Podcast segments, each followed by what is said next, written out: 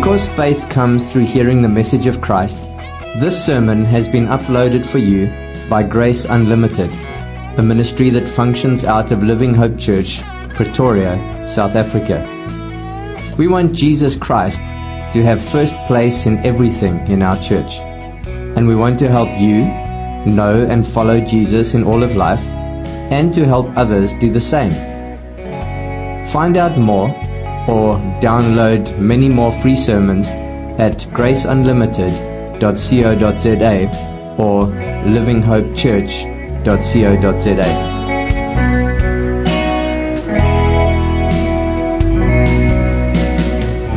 Yeah, but I think like what Brother Alan was saying earlier, I think I'm better off because I'm here. At least I can move around and, you know, just move a little bit and just get this body warmed up from the pulpit here. But yeah, sure.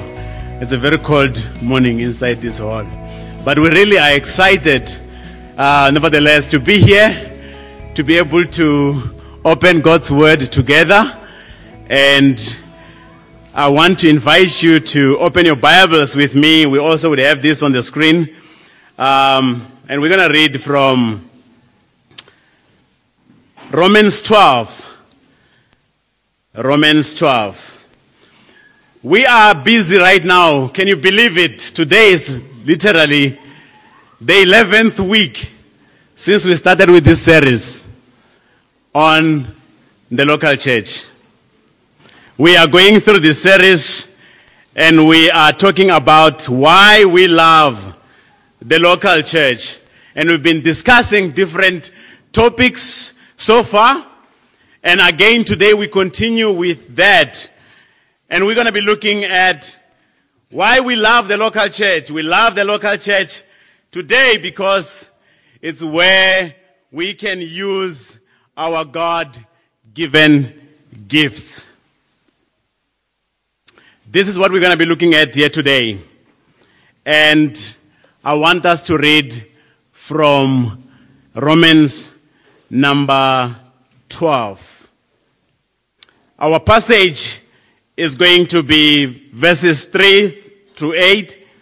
However, it's good for us to start reading from verse number 1 of chapter number 12.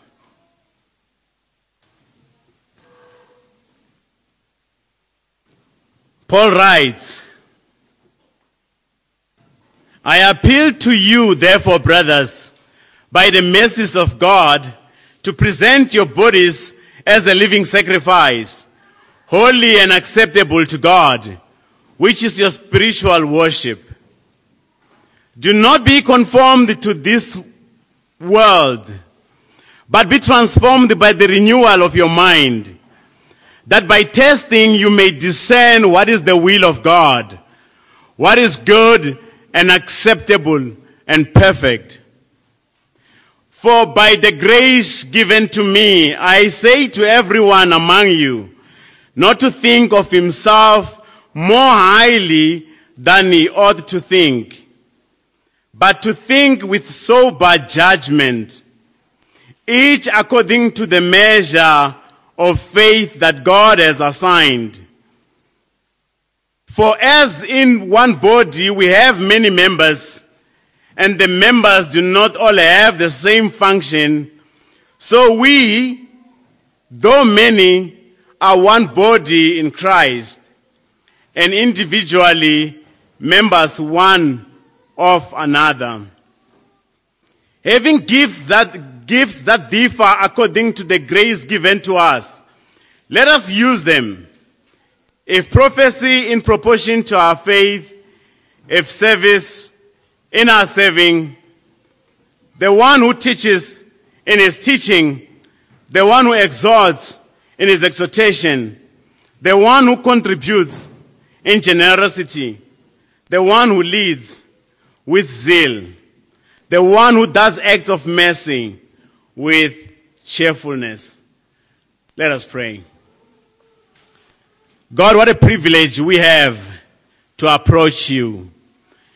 You is the King of the universe, the Almighty God. What a privilege it is to come to you and approach you, knowing that you are our Father who loves us and cares for us. We thank you that you have given us again this wonderful time to be able to open your word. And Lord, what we desire right now to do is to listen to you. And so Lord, we pray and ask that you would exalt this word. And through this word, oh God, you would speak to us and instruct our hearts that we may be changed by it. Our desire, Lord, is to honor you. Our desire is to see your name exalted. We want to follow you and we want to use, oh God, Father, all the means that you have given us to serve you. And so, Lord, we pray that you'd help us to hear today. In Jesus' name. Amen. Why do we love the local church? We love the local church because it is where we can use our God-given gifts to serve. Today we're going to be talking about serving and taking the initiative in the church. And as I said, our passage there that we're focusing on is Romans 3, Romans 12, starting from verse 3, going to verse number 8. My aim here today is only to encourage you to think about how we should use the gifts that we have. You will see as we move down through the text that is given. It's a general understanding throughout the Bible for believers. We have gifts. There's no doubt about that. And my aim today is only to encourage us to think about how we should serve using the gifts that we have. And to do this, we will look at three points from our text. Namely, that serving starts with changing how we see ourselves. And we'll see that in verse number three.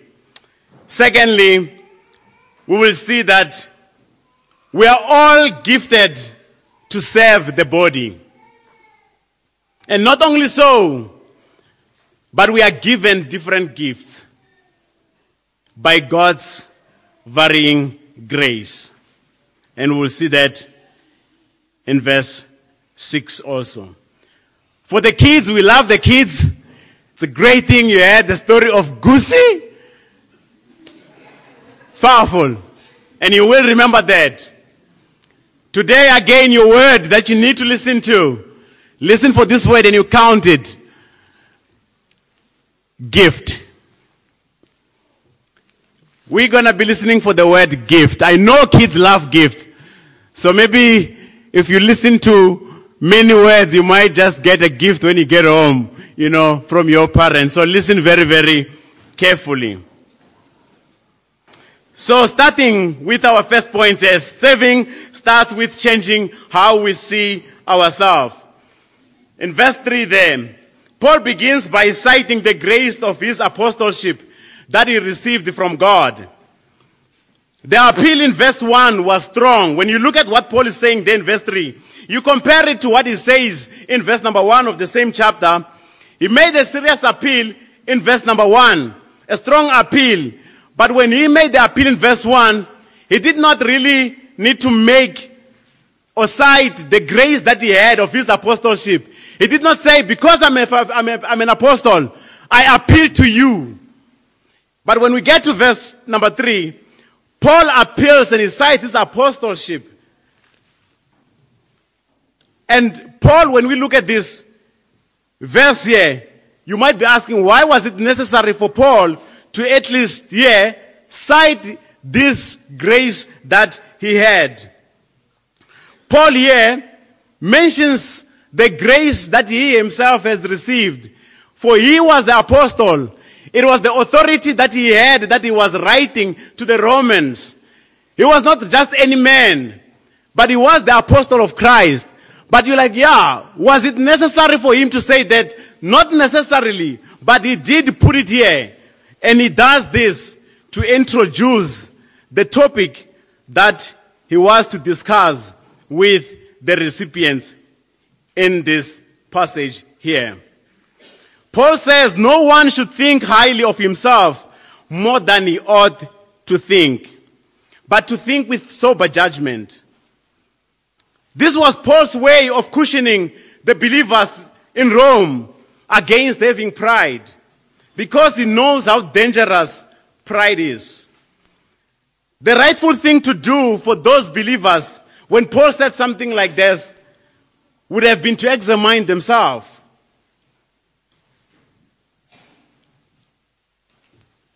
But when we sit and we look at this passage, you're like, Paul, you're saying we should not think highly of ourselves.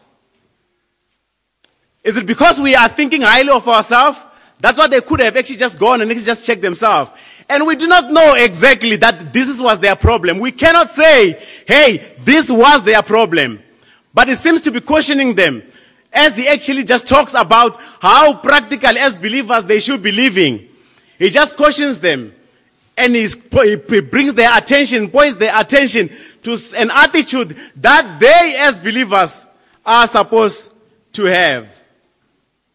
How we view ourselves matters when it comes to saving and using our gifts.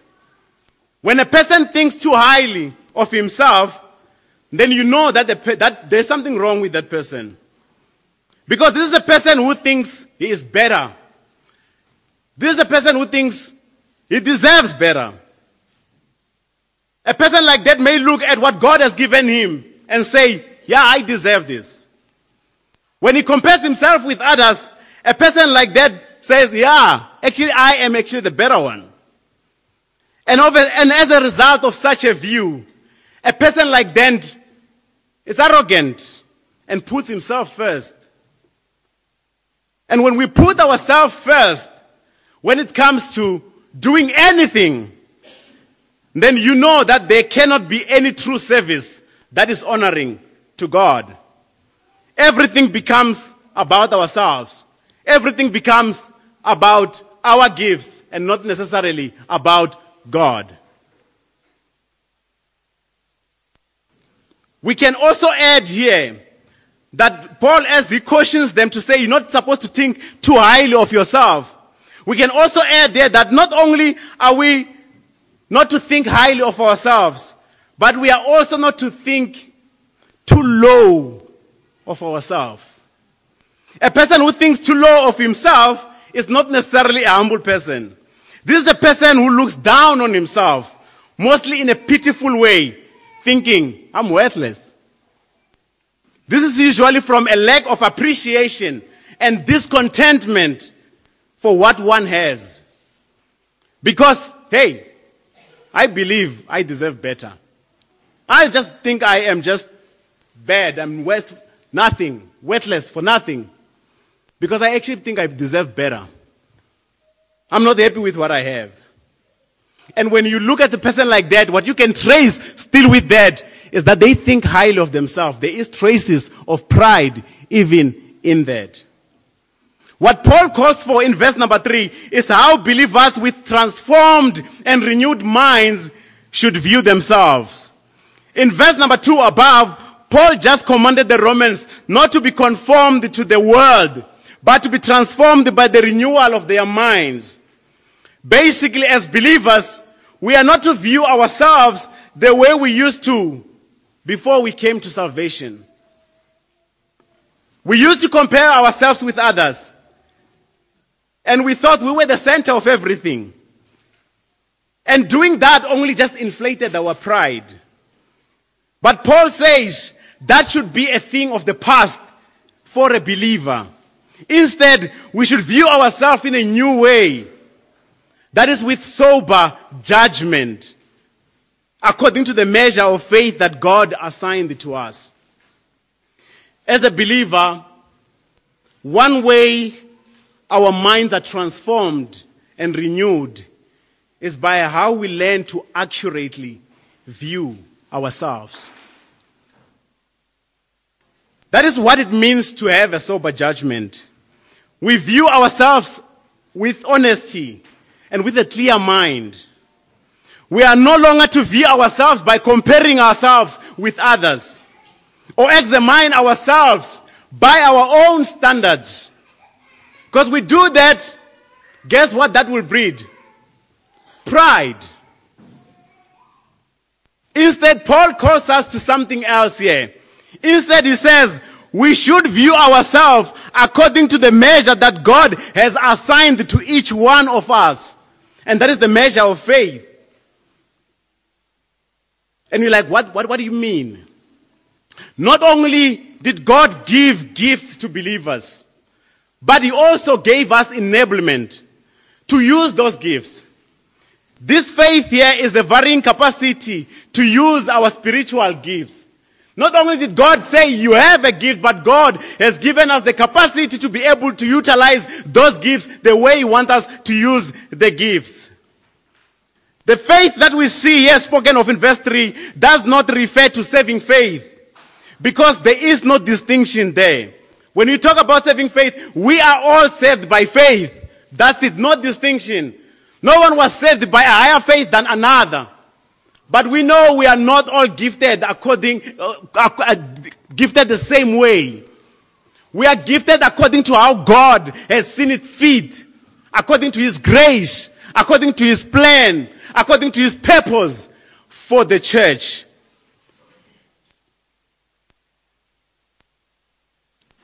This is what we must measure ourselves with.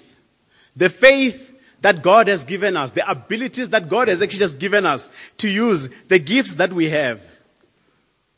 Our faithfulness is what counts. We do not go and measure ourselves by how we, we, we fare when we compare with everyone else.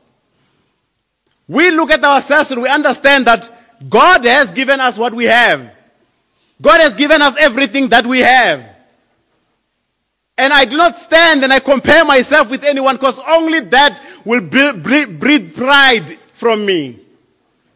What I must do is I need to actually assess myself right. Yes, I understand I have all these things. Am I faithful with what God has given me? It is not about how gifted I am. It is not about how good you are as a person and how much grace God has given to you. The question is, are you faithful in using what God has given you to serve? So we see here in verse number three, when we talk about serving, that if we will use to, our gift to serve the church, we must develop an accurate view of ourselves. How do we do this? We start by accepting the gifts that God has given us by His grace. And as we accept the gifts that God has given us, we rely on Him because He's the one who enables us to be able to use them. We need to be honest and accurate when we consider what we can do and what we can't do. Because sometimes we go overboard and we can go overboard by actually desiring something that I know it's actually not made for me. And sometimes with what is made for me, I might stretch it so much that I want to look so great just because I am actually given this and the others are not given that. Whatever that we do with what we have, we need to assess ourselves aright. It is only God who will make us fruitful. It is only God who will make us effective and not ourselves. It is not about the gift itself, but it's about the God that we serve. And actually looking at ourselves and understanding ourselves, viewing ourselves from that. And you may be sitting here and you're like, but I don't have a gift. I don't have a spiritual gift. This is not for me. It cannot be me. You're saying, hey, I need to actually, you know, look at myself and have a new way of how I look at myself. I must not be prideful. This is not for me. That's why that should not concern me. No. This message is for all of us. If you are a believer, this is for you. And if you are a believer and you're sitting here, I am talking to you. And this leads us to the second point. We are all gifted to serve the body. If you are a believer here today, you are gifted to serve the body. God has given you a spiritual gift to serve the body. When you were saved, you did not just come in and God just, you know, brings you in and it doesn't actually give you anything. But it's a God who is kind, a God who is gracious, and a God who loves just to give good gifts to his children. And he actually equips us with abilities to be able to function within his church. And he has done that with every believer. In Ephesians 2 verse 10, we are reminded that it is by the redemptive work of Christ that we are what we are. That we were not our own no more. We have been saved and we belong to God. And not only that we belong to God, we brought in because there is work, good works prepared for us in advance for us to do. God did not just prepare work for us to do as He calls us in, but He has equipped each one of us to be able to be effective in accomplishing what He has set for us to do. He has equipped each one of us with the necessary gift to do what He wants us to do. God did not save you to be a lone believer, but to play a part in His church. And this is why we love the local church. This is where we get to serve by using our gifts. Starting there in Romans 12 verse 4, Paul uses the picture of the human body to explain how the church functions and how believers fit in it. When, as we understand the human body, it is not made of one part, but of many parts. The eye for sight, the ear for hearing, the teeth for chewing, feet for, work, for walking, and many other parts. Each part of the body has a role to play. The eye does not have two functions. One for the eye and one for the ear. The eye does not have what the ear has. Not the teeth have what the feet has. But each part of the body is given a specific function that cannot be done by another. And all parts are dependent on each other for the well-being of the body. The eye cannot say, I have no need for the ear, nor the teeth for the feet.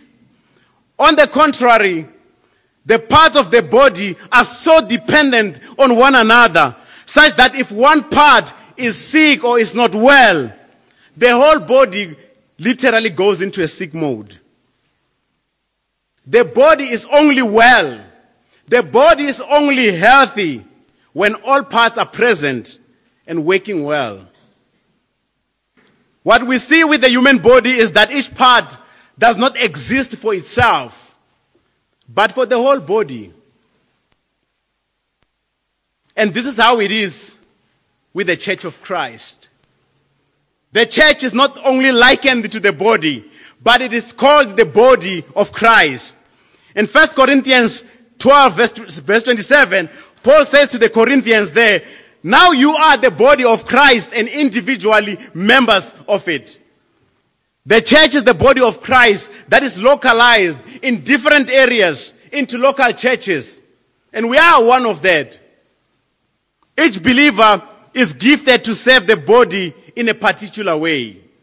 Yet all members are dependent on one another. We are all dependent on one another.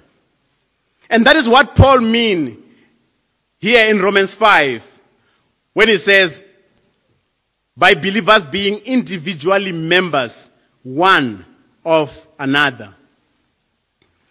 I'm sure you will agree with me that there is not one part of the body that we can say does not have a function. If you look at yourself, you know your body very well. Pick one part and you say, this part I actually do not know if when I need it. I can chop it off and I think I'll still be complete. There isn't a part that you can chop off. God has given us everything we need to function the way He wanted to function. It's not because of how I think I should be functioning, but it's based on the designer, the creator, the one who made me, which is God. He is the one who decides because he knows what he wanted to accomplish in creating and making me or making you and making us the way we are with our bodies. So it is with the church and every member that he brings within the church. There is not one person that God would save and he brings into the church that can say, I am just here for fun. God does not need me. I am just here just to hang out. You guys don't need me. I mean, Bobby just spoke about that even in giving his testimony. We need each other because we have been given to each other like that by God, by His design, by His wisdom. And He has gifted us, each one of us, differently so that we can come together and work the way we are supposed to work. So you cannot say, I do not have a gift and I have no role to play in the church. You may be coming, you may have, may have been coming to church all your life. Or maybe you just recently started coming and you're saying, I am a believer. But I am happy to just come in on a Saturday, on a Sunday, and I go home. I'm gonna come in again and I'm gonna go home. Anything else that happens in the church, not my business. I have no role. You're like, really? Pause. That is not what the Bible says. That is not what God has planned to do with the church. Because God works through His church. And He works through these people that are within the church. The body does not function 100% without you taking part or taking your role. It loses its function. And the function that it loses is not a small function. If you were to cut off my one hand, I might still be able to function in some other way. The right hand, if it remains and you cut off the left, it's great. I can still seem to do other things. But a great deal of function has been taken away and there will be issues for sure. Might still look like everything is all okay, great. But there will definitely be those struggles because that is not how God had said, this is how you're going to function. So we need to think about that because God has given us our gifts. Each one of us, we have those gifts. But someone might still sitting there like objecting and like, whoa.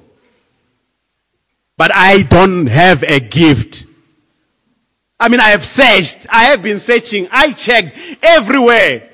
Do I look like I'm a guy who is gifted? Look at me. I will ask you again. If you say you don't have a gift, have you paused and honestly asked yourself what gifts you have? Like literally, ever in your life. As you come to the church, have you paused to just check? How has God equipped me? If you have never thought of that, think about it. Or you might say, I have done that, but I think I'm not getting the answer. The second question I would like to ask you is, if you've been coming to church and you've been part of church Have you tried asking others in the church to help you discover your gifts? Where you're saying, I'm failing, I can't look at myself, it's difficult, great. But saying, hey, look at me. When you look at me, what do you think are my gifts? What do you think God has actually equipped me? What do you think I'm actually just good at? What do you think, how do you think I can actually serve, knowing me, having seen me in this church? And if you've done that, and you still did not get the answer, you're like, nope, I've done that. I failed. Together we have failed.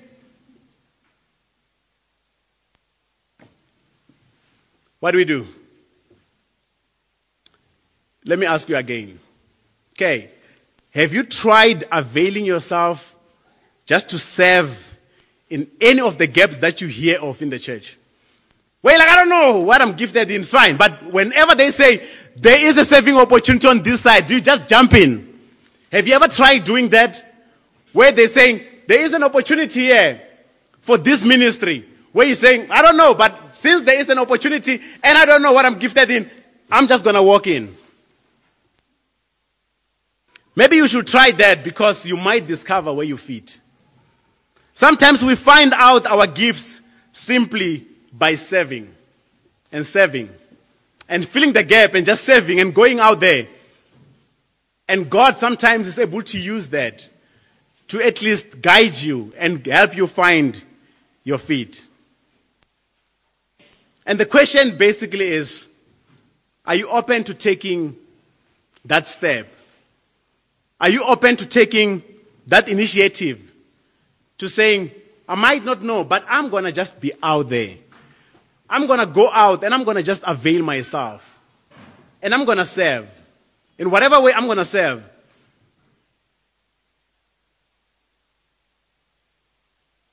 Do not wait and sit down and wait to be approached and be shaken. Do not wait and say, if they don't come to me, I'm not going to go out to anyone. Because it's easy to do that. It's easy to come in, I walk into church, the music is nice, everyone is playing, the chairs are set, kids are outside, there is no noise in here, the service is just running. This is how I love it. I can just enjoy my service and go home. They serve me. I love this church. I actually am a member of that church.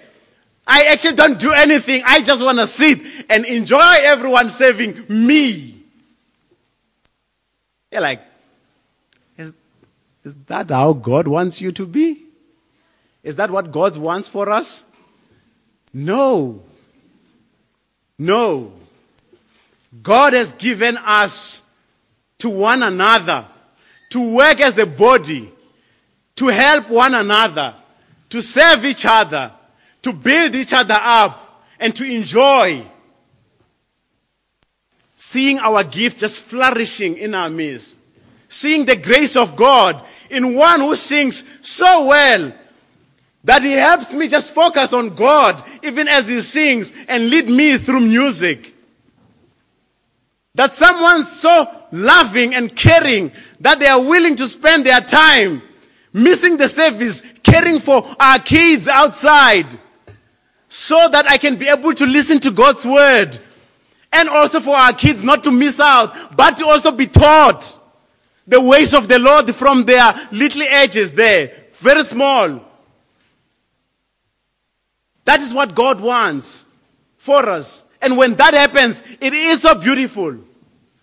Cold as it is, and I'm like, ah, and you're like, I can't wait to go to the back and get coffee because someone comes in, prepares coffee, prepared the biscuits just to serve because they are hospitable like that and God has gifted them in that way. That is how God wants us to function. So let us avail ourselves. If you are serving, great. Continue just doing that. But it doesn't mean that, hey, you are exempted. You're like, I'm done. You know, I have used one of my gifts if I have more. I, now it's time for other people. No. Whenever there's an opportunity, jump in. Wherever you see, jump in. Because that is what God has called us to do. He did not call us to be idle, but to serve the church. We love the local church because this is where we get to use our gifts. And I want us to think a little bit just about taking initiative. Again, I want us to use to look at the example of the human body and how the parts work. And I think this is very, very important because it's easy to just say, I'm going to keep quiet, I'm going to stand there. If you don't come to me, I'm not going to do anything. Even if I see there is something happening, even if I see there is a gap that needs to be filled, there is a void in this church, you see it. God has opened your eye to it. But you're like, I'm going to sit, I'm not going to do anything. You might know you have a gift, or you might not even know that is your gifting. Great, but God has opened your eye to something. You're like, not even going to talk about it. I'm just going to come and enjoy church and I'm just going to go home. I want us to think about that. How do you take initiative? Let's look at how the body works. Say you're walking around the street. It's a nice, good, you know, August weather. It's windy. It's all cold. And you're walking out there. And as you're walking, wind blowing, and a speck of dust goes into your eye. What happens? If that happens to you, what happens? A speck of dust is in your eye, you're walking there. Maybe it's actually big enough to even block your whole eye. What do you do? What does your body do? What you would see is that the hand does not delay to help the eye, but it immediately just moves. It is by reflex. Something jumps in there, the hand is already there. It does not need to wait and says, I'm going to be in the pocket. I, you set up an appointment. You're going to tell me we are in distress. And then I'm going to check if we have time. I might just come. Maybe the speck is not poisonous. So if your eyes, you know, maybe you might, glands might come in. The glands might just come and give cheers and clean it up. The hand does not reason like that. The speck comes into the eye. The hand by reflex goes in and tries and connect the eye. You literally would stop. Legs stop moving until this is sorted. And that's how the body works. It sees an opportunity that is there to saying this affects all of us. Not only does it affect all of us, but that's my duty. I have that responsibility to jump in, to help my other part. Because we are members one of another. We are dependent. There is nothing the eye can do without me. The hand does not wait for the call. It goes in. And it helps out.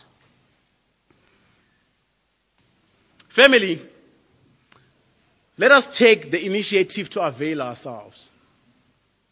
I do not know what gaps you might be seeing. Some of the stuff I know many times.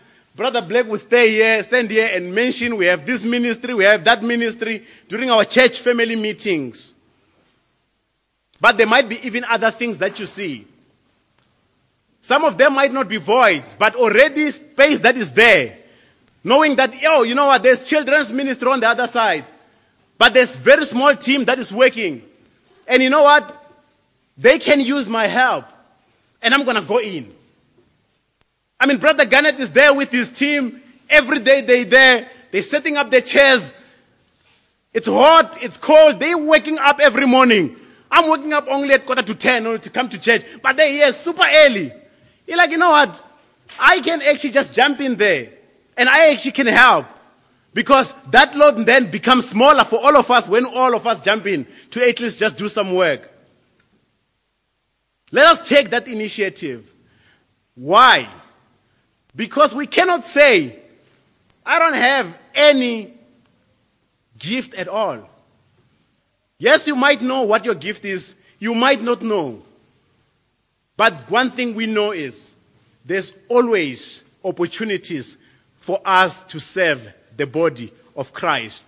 And we need to be looking out for those. And when we do find the gap, jump in. Jump in.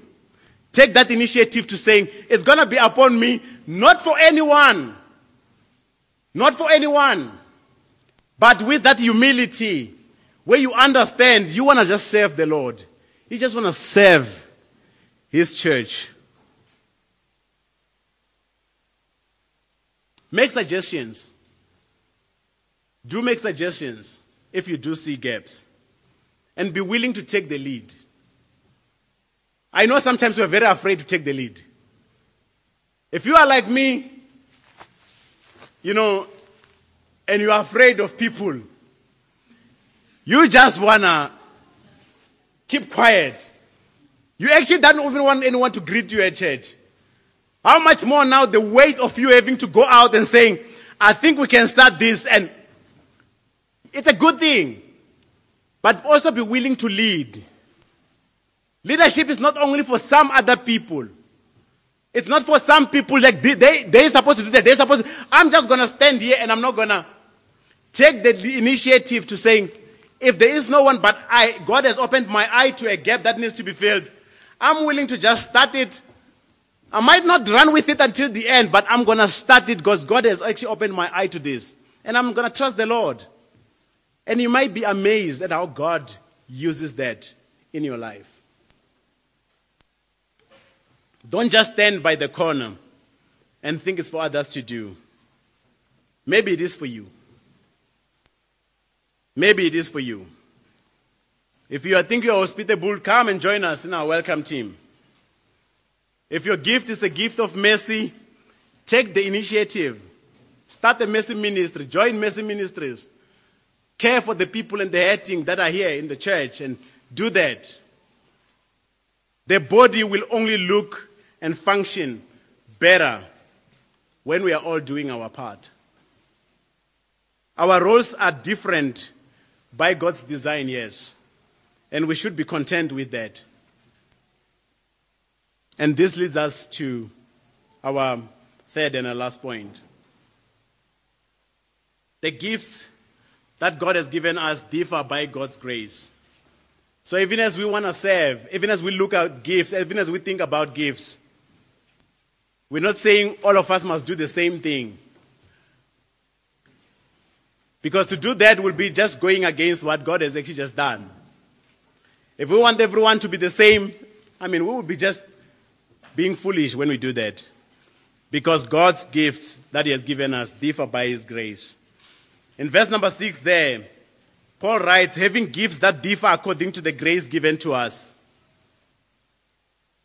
It pleased God in His wisdom and purpose to distribute the different gifts that He gave us in His church. Also we see there in 1 Peter 4.10, Peter agrees that when he says that believers have different gifts according to grace. So whatever that we have, the varying gifts we have, they are the way they are because of God. When we see how the church functions, as I touched on earlier, we see how the church functions, we actually see the wisdom of God. You're like, is there any man who could have thought of what God has done?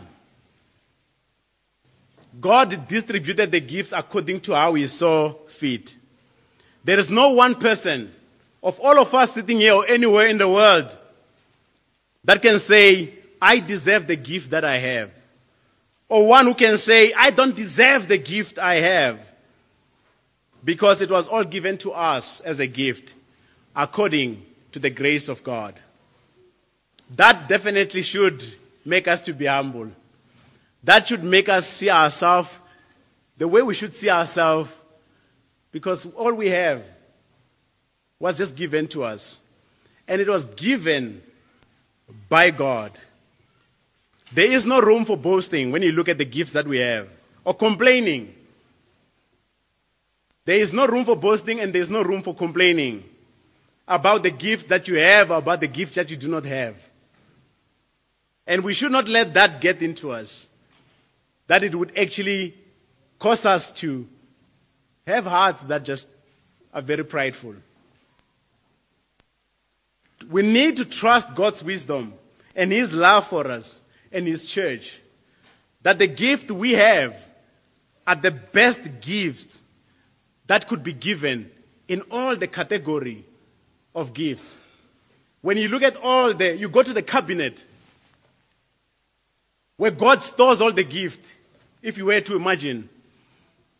If you were to go there and like open that cabinet and God brings a whole list of gifts like that. The gifts we have in this church, the gift you have is the best gift in all of all those gifts that God could have given, that God wanted for you and for this church. What you are gifted with is what this church needs. What you are gifted with is what you need and not what you think you need. God knows better than me and you, by far. And so we need to trust and humbly submit ourselves to God as we consider how God has gifted us. Complaining or not serving because we think we're not gifted like others will not make us less part of the body or replace your function. I can go and I stand there and like, ah, actually I'm not going to sing. Yeah, because I don't sing like that other guy. It's fine. I'm not going to sing. But maybe yes, you sing. You might just not have the other voice. It's great. But don't go sit and complain because you are not like the other person. Don't stand there and allow your heart to stumble because you are comparing yourself. I cannot even try because yo, this level is, the standard is so high in this church. No, the standard is so high when it comes to this. The standard is so high. Whose standard? Do we have a standard of gifts? Gifts are given, varying so, by the grace of God. He is the giver of all gifts, and all gifts are used to Him. And so, we should not worry ourselves with things like that to the point where it actually hinders us from availing ourselves and coming out and serving. If we do that and we stand by the corner and we're saying we're still part of the church, we are part of that family, just know your spot is still open. Because you are not serving. That body is not 100% complete. The functioning of that body is not 100% complete. Because you're still sitting there. You are needed to function with everyone else. Let us consider what Paul writes in 1 Corinthians 12, verse 14 to 20. Let us read it together. He says, therefore, the body does not consist of one member, but of many. If the foot say, should say, because I am not a hand, I do not belong to the body, what, what, that should not make it less a part of the body. And if the ear should say, because I am not an eye, I do not belong to the body, that would not make it less any part of the body. If the whole body were an eye, where would be the sense of hearing? If the whole body were an ear, where would be the sense of smell? But it is God. But as it is, God arranged the members in the body, each one of them as He chose. If all were a single member, where would the body be? As it is, there are many parts, yet one body. The gifts we have are distributed by God. And like I said, He's wiser than us, so we can trust Him. To refuse our place in God's church is to reject God's design for ourselves. We all should be content with the place God has assigned for us in the church. We are not to think highly of ourselves because we have a particular gift that others don't have. Or because we don't have a certain gift that others have. We must use our gifts and not worry about the gifts others may have or the way in which they may be using them. We do not need to envy those who have greater gifts or look down on those who have lesser gifts. In fact, if you look at it and like I already said, there is no standards, greater and less. But I know we think like that. Because we do say like that. But there is no greater gift, there is no lesser gift. All gifts are the same before God. He is the standard, He is the giver of them all. There is no competition in the church. For we all serve God according to the gifts that He has gifted us. And God is happy with how this person runs according to how he is being gifted. And that person runs according to how he is gifted. We're not in a competition because we're serving the same Lord. He's the one who has given us all the gifts. And He gave them, He gave us our gifts to serve Him the way He wanted us to serve Him.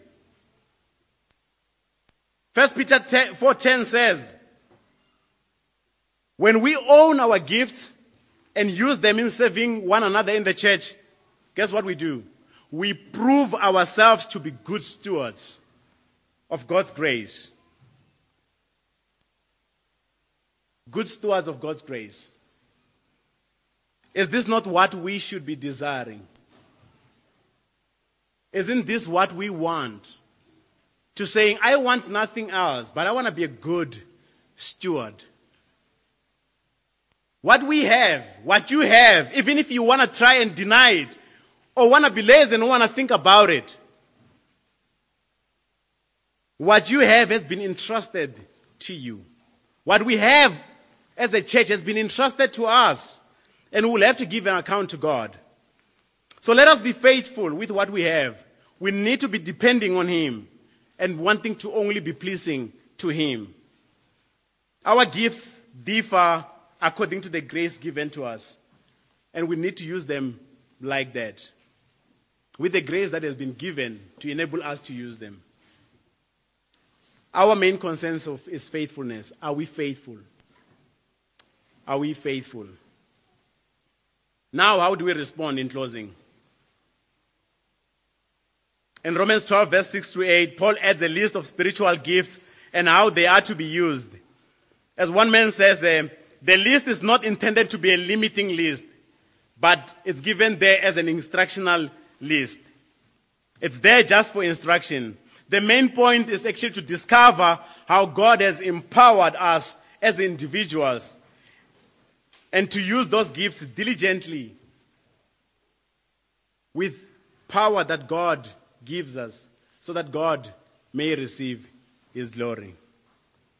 If you know your gift and you are actively serving in this church or any church where you might be part of if you're not a member of this church, as Paul writes in Colossians 3 verse 23 to 24, whatever you do, work heartily as for the Lord and not for men. Knowing that from God you will receive the inheritance as your reward. You are serving the Lord Christ. In 1 Peter 4:11, Peter says, "Whoever serves must serve as one who serves by the strength that God supplies." This is so that God can receive the glory. It's not about us. It's not about getting glory for ourselves. It's about making God look great. Sometimes if you're like, hey, I have a gift and I'm serving, and yes, good, serve. And sometimes you might not get a thank you. Or you, we, we might not even recognize you and see you where you are. Because maybe you're outside when we are inside, and you're inside when we are outside, and we might not be able to, we might not be seeing you. Do not lose heart. Do not lose heart. Remember, it is Christ that you are serving. Fix your eyes on God and seek to make Him look beautiful through your service. That should be your goal. That should be your aim. Continue just pressing on. Don't complain when you seem to be the one who's doing most of the stuff and everyone else is not doing anything. You're not serving for men. You're serving God, and your faithfulness is a response to who God is and Him alone. What we desire and what we would pray is that may the Lord give you strength. Give you strength to serve His church and to multiply your joy as you continue just doing it. And that's one thing that you should just pray for yourself that there be more joy and more joy as we're continuing to labor. Christ is worthy of our service. Christ is worthy of your service. So be encouraged. Be encouraged to continue just pressing on. Do what you're doing. Don't stop. Christ is worthy. And if you are here and you are not serving in any capacity in the church, this is an opportunity for you to consider how you can serve.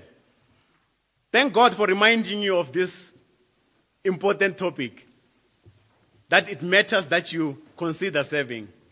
Look for opportunities within the church where you can serve and ask others to help you, even as I've mentioned. There is always room for us to take initiatives. Use those opportunities. Make those suggestions. Don't just sit. Don't just come in and out. Do something about it. And if you are not saved, you might be sitting here like, yeah, sure. What do I do? I'm glad you're here too. The one question I want to start and ask you is, if you are not a believer, you're obviously not serving in the church. No, at least not in this church.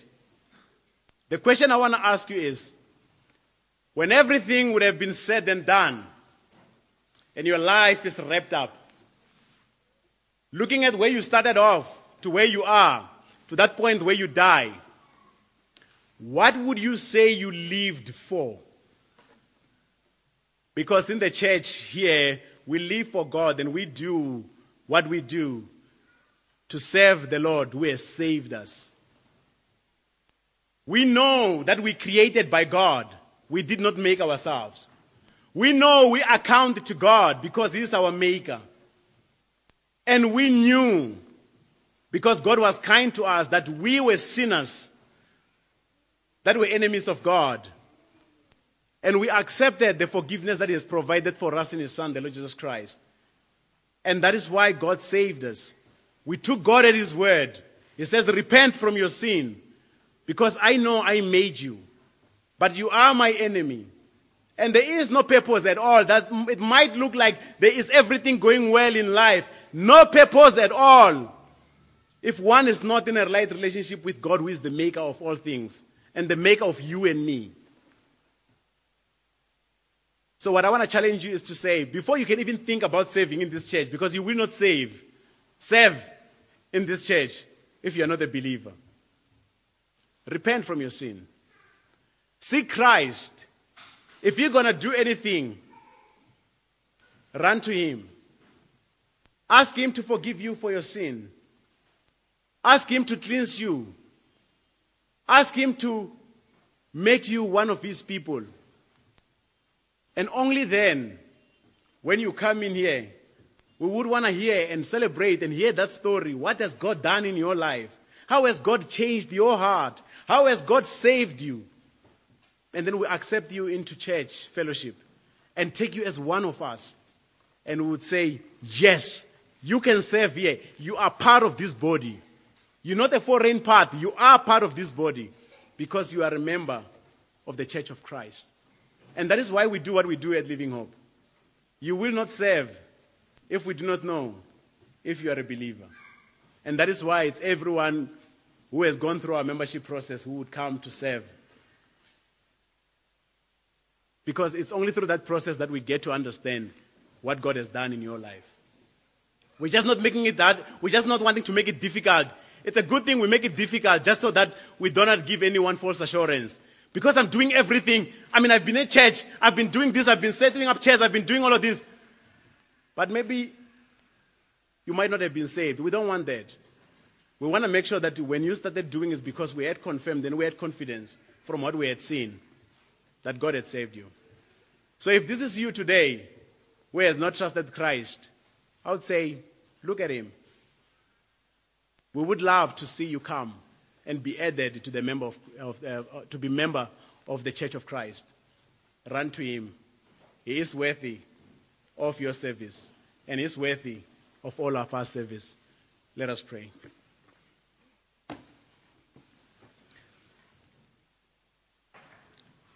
Our gracious Father, we,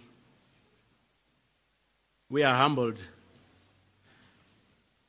We consider when we consider what you have done, we are amazed. Lord, you did not owe us anything. You did not owe any one of us any of the things that you have given us. But Lord, it is out of your kindness, out of your goodness, that everything has flown to us, O oh God. And today we get to enjoy all of these things as a body of Christ that we have been made into, that we are being built up as. And we thank you, O oh God, Father, that you care for your church so much and you love your church so much and that you've given us everything we need as the church, and that you continuously add to your church, oh God, all, oh Lord, Father, just the gifts that your church needs to flourish and to do what you have called your church to do. Lord, help us to not live here feeling like, you know, we might be discouraged in any way. But Lord, we want to look to you and we want to give thanks to you and we want to live here just excited for the opportunity we have to be able to serve you. Lord, Father, we pray and we ask that you would forgive us if there have been any days or times where, Lord, our attitudes have not been pleasing to you in how we might have looked at ourselves, how we might have used our gifts. We ask, oh God, that you would help us and enable us to continue just to look to Christ, even as we continue just to labor, to look to Christ, that our joy, even as we behold our Savior, will well up and well up as we continue to run faithfully towards that eternal crown reserved for each one of us. We thank you that you care so much for your church. We thank you that you love the church. And we do because, oh Lord God, you love us too. In Jesus' name we pray. Amen.